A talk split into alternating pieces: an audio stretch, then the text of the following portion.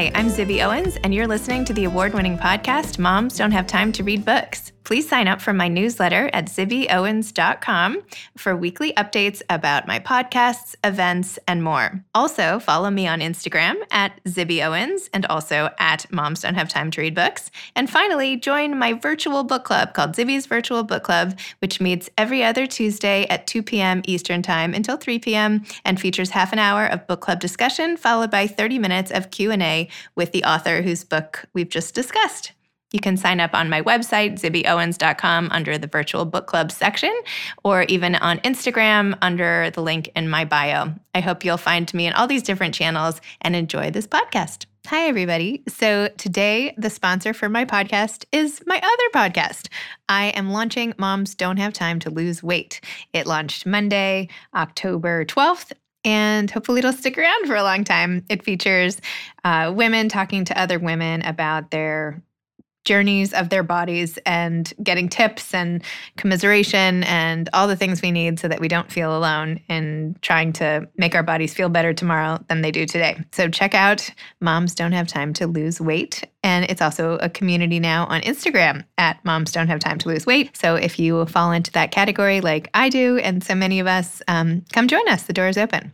Anne Helen Petersen is the author of Can't Even How Millennials Became the Burnout Generation. She's a BuzzFeed culture writer, and she had a viral article on millennial burnout, which was BuzzFeed News' most read article of 2019, shared from everyone from Andrew Yang to Arianna Huffington. Anne writes about the forces that have created millennials' permanent state of exhaustion including how the gig economy, constant access to email and Slack, and the rise of the side hustle have made working only 40 hours a week a distant fantasy. In the middle of, in between rather, my recording this episode and recording this introduction, she's actually already sold another book, which I don't know when that will be coming out, but it's called Out of Office The Big Problem and Bigger Promise of Working from Home.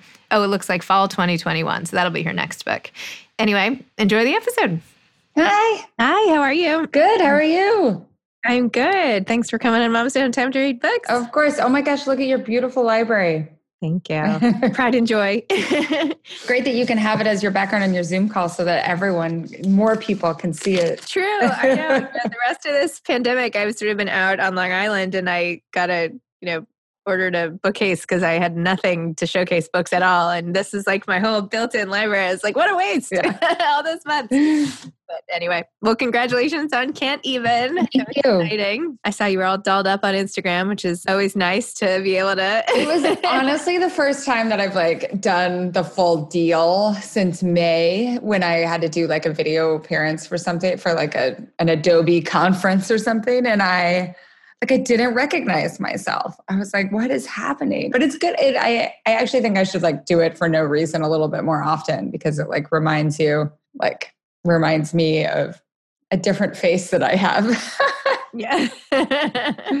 well, tell listeners, please, what Can't Even is about and how it was based off of an article and what made you want to write it. And I know it flowed out of you. I know you talked about it in the book. It just like blah, blah, blah, blah, blah, blah, came out of your fingers. But, you know, tell us a little more about how it all gets started. So I was really, really burnt out. This was the fall of 2018, leading up to and then after the midterm elections. And I had like, I think I had been burnt out for a really long time. It's just that I refused to recognize what I was feeling as being burnt out. I was like, this is just how I work. And, but I had like reached a point where I was like, getting mad at my editors and like crying. And one of my editors was like, You're burnt out. You need to take some time. And I was like, No.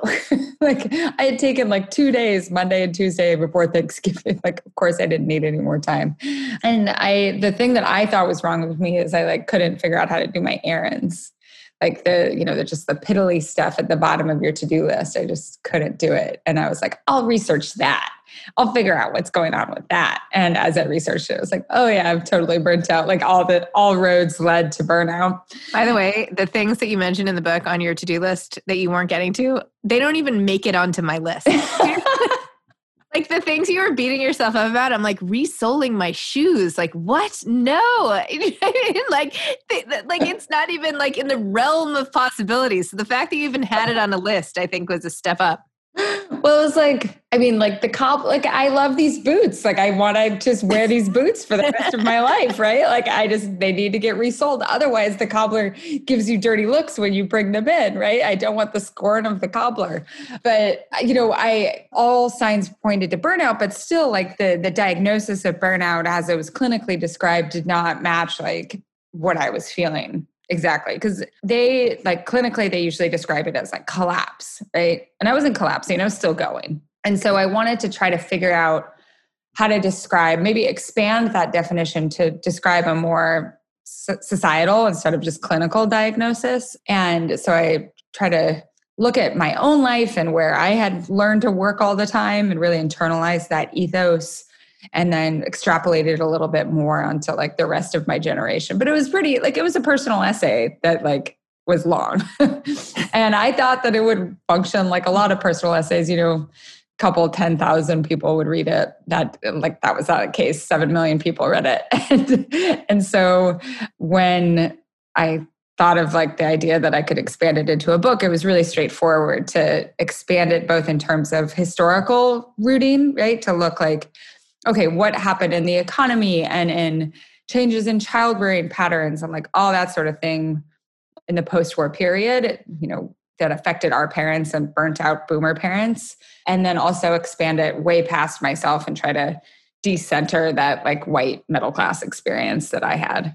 You talked in the book about a lot of your own, as you mentioned, personal stuff. It started as a personal essay, but then you've sprinkled in just a lot of experiences of your own, like your parents' divorce. Yeah. So tell me about how that sort of impacted, how that exemplified this sort of burnout, how it how the culture led to how systemic things in the environment and culture led to burnout culture. Yeah, now. I read this really mm-hmm. interesting book by Katherine Newman. It was published in like I think the early 90s. And it was about like all of these different ways that boomer families often tried to compensate for ways that they were falling out of the middle class. So, so many boomer families, they had grown up in homes that had become middle class for the first time, right, in the post war period.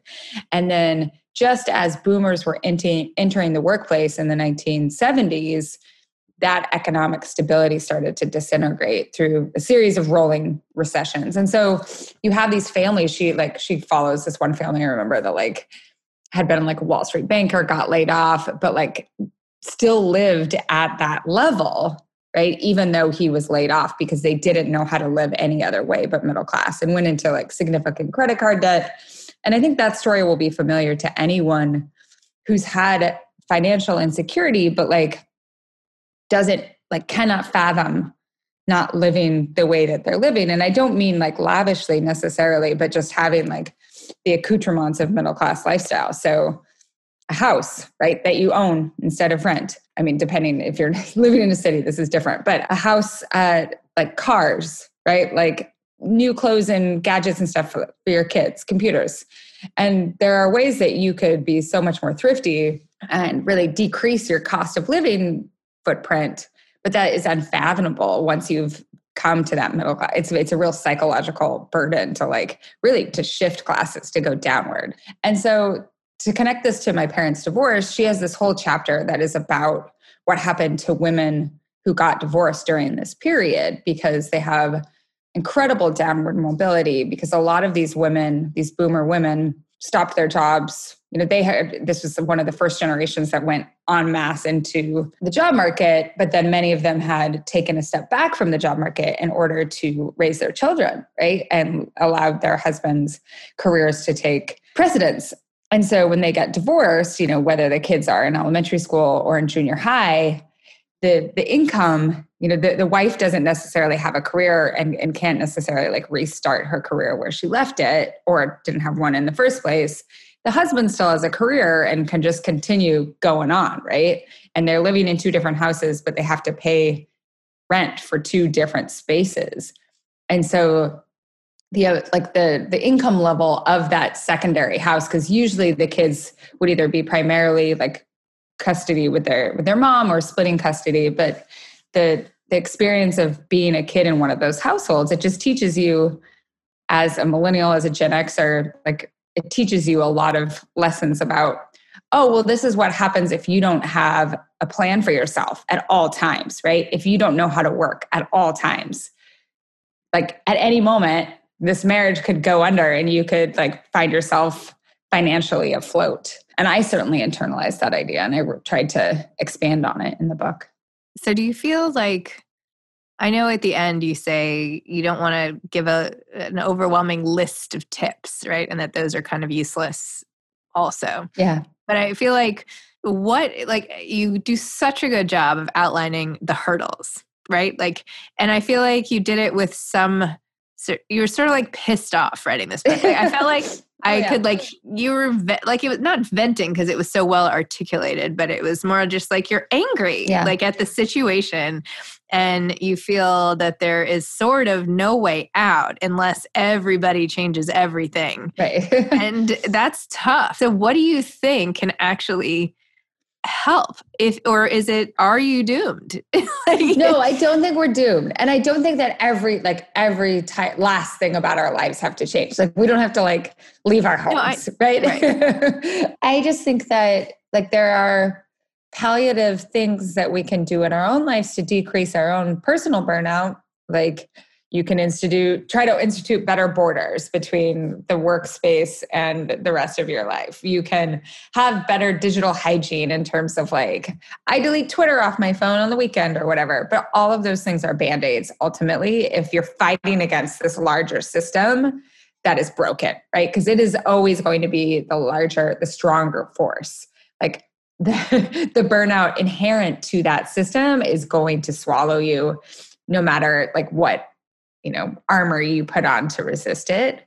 So i think that like there are those smaller things that we can each individually do but as a society i hope that that anger and that frustration is contagious because i think that as millennials like we have been taught to despite our reputation to kind of put our head down and be like okay well i guess i just need to work all the time. Like this is just my life. And instead we can look at our lives and say it doesn't have to be this way how can we together say that loudly and then also decide that we want change not just incremental change but like societal change so what's something in your dream in your dream scenario here not to like put you on the spot yeah. that if society were to change and i know you reference everything from like pensions and social security and like parental burnout like I, yeah. I know there's a lot of stuff what's like one thing maybe that could happen that could make things better? Mandatory like mandatory paternity leave right? I think that like you know we don't even have mandatory maternity leave but the chapter on parenting burnout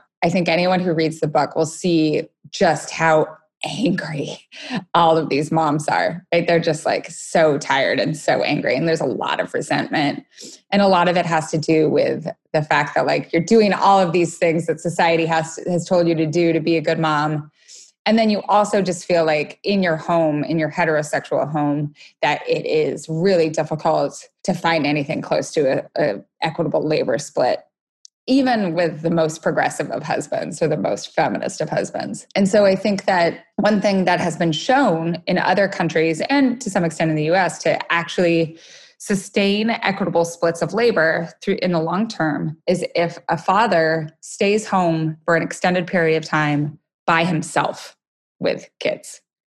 Because what that does is it teaches fathers everything that that has to be done in order to like take care of children and run a household. So, you know, that is something on a societal level that we could do to pretty radically reorganize the way that labor is split in the home, that it could have ramifications like across society. And then also, like, you know, government subsidized and funded affordable childcare would be a huge thing. Like every parent I know is stressed out about finding reliable care. This is even pre COVID, right? Reliable, affordable care really, really hard. And, you know, other countries have shown it's it's doable and it takes a huge burden off of parents. I'm still like trying to digest the idea of mandatory paternity leave because, you know, this will sound very anti feminist of me, but as a mom of four, like I actually wanted to be with my kids. Oh, yeah. Like I wouldn't want to have I don't know that I could have been like, all right, honey, I'm taking off. You know, two weeks postpartum. I don't know what I'm going to oh, do. Oh, yeah. No, it's not like two weeks postpartum. Mostly it would be like a lot of places that do this. It's like maybe for like from year one to year two or year one to, to 18 months. Like, you know, at some point, or 18 months to two, like it, it doesn't have to be like in those early times. It's more just like, it teaches like the and you also like it's not like the mom necessarily would have to go back to work if or if they don't work in a traditional setting or something like that but they can do anything that they want as long as the male is primarily responsible for you know keeping the child alive. Yeah and not like call it babysitting yeah exactly. Yeah you're not babysitting your own kid.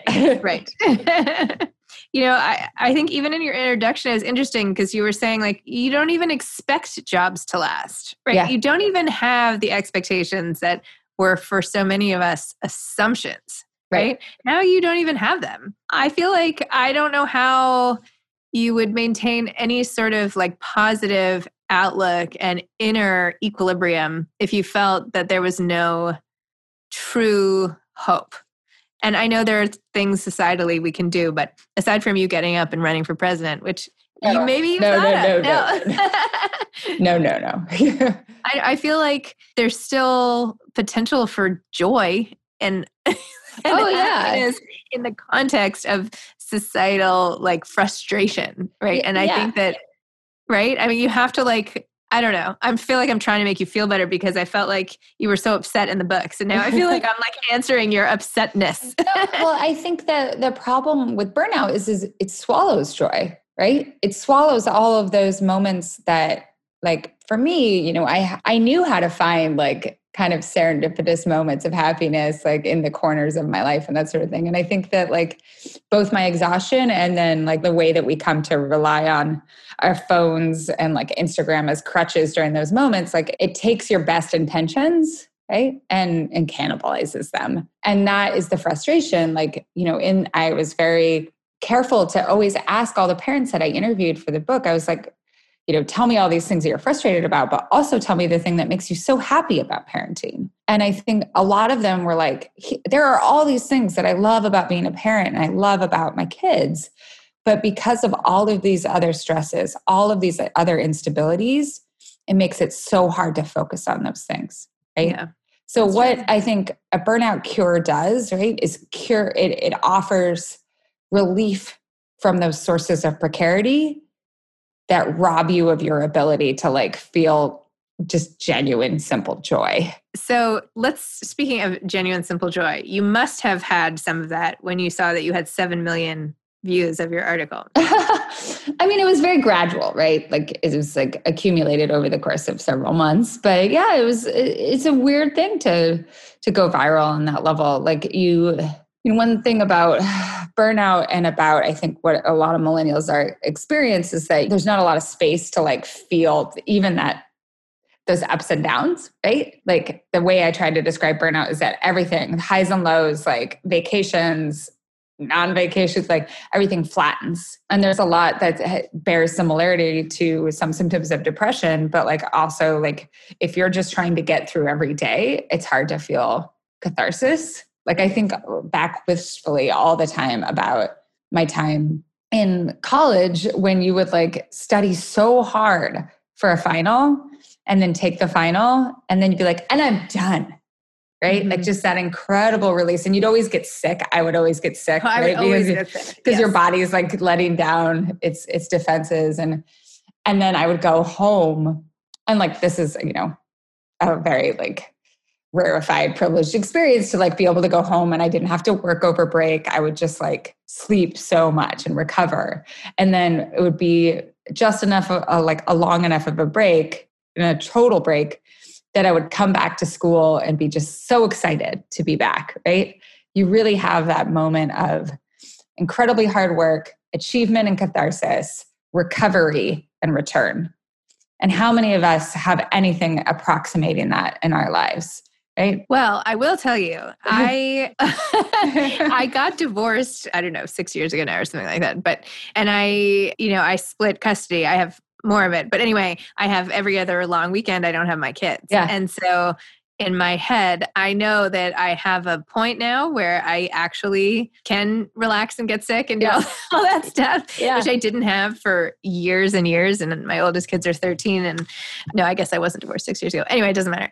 Point is, that was introduced into my life after yeah. many, many years of stay at home parenting. And I was like, oh my gosh, I finally have this little break from the rainstorm right. for just a few days so I can catch my breath. And I found that I came back as like a far stronger mom. Right. And now, so in, if we're going to like put our little wish lists out there for how to like help society, I feel like I don't think mandatory divorce is the answer. I know. Well, and that's the problem, right? Is like if the only way for you to get those moments is like, is a divorce, right? Like that shows yeah. that something is wrong.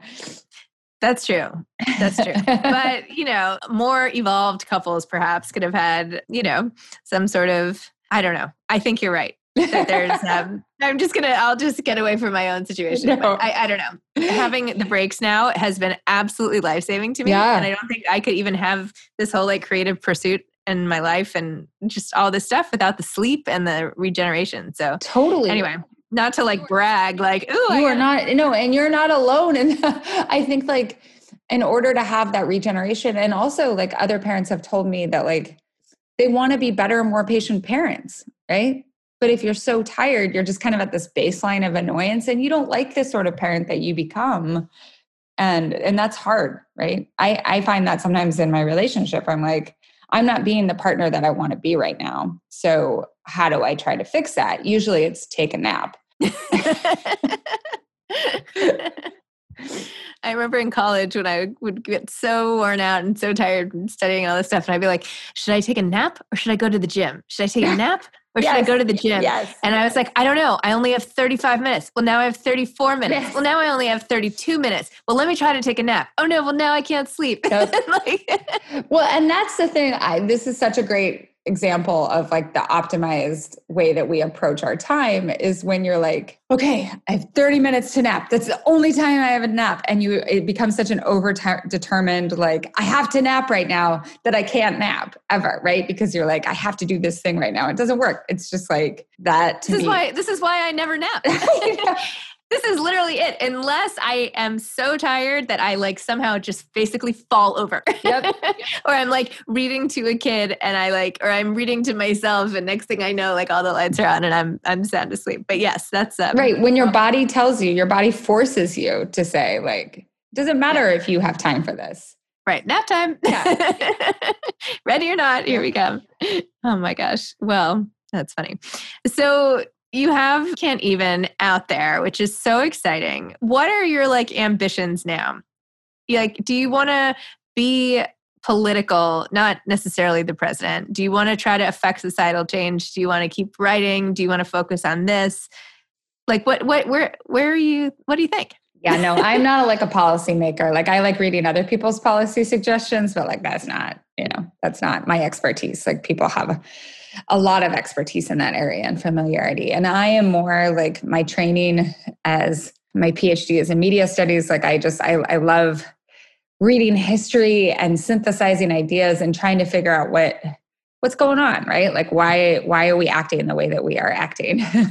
I guess you could call that like examining ideologies of a, of a given moment that sort of thing. I think that my next project uh, is going to do with work from home and like the new the brave new world of hybrid working from home and how you can prevent it from like sucking your life into it. Like it, it could be like a real way to to even become more burnt out or it can help us think about how to reorient our lives away from work, which might be revelatory, but still trying to think through some of the first steps on that.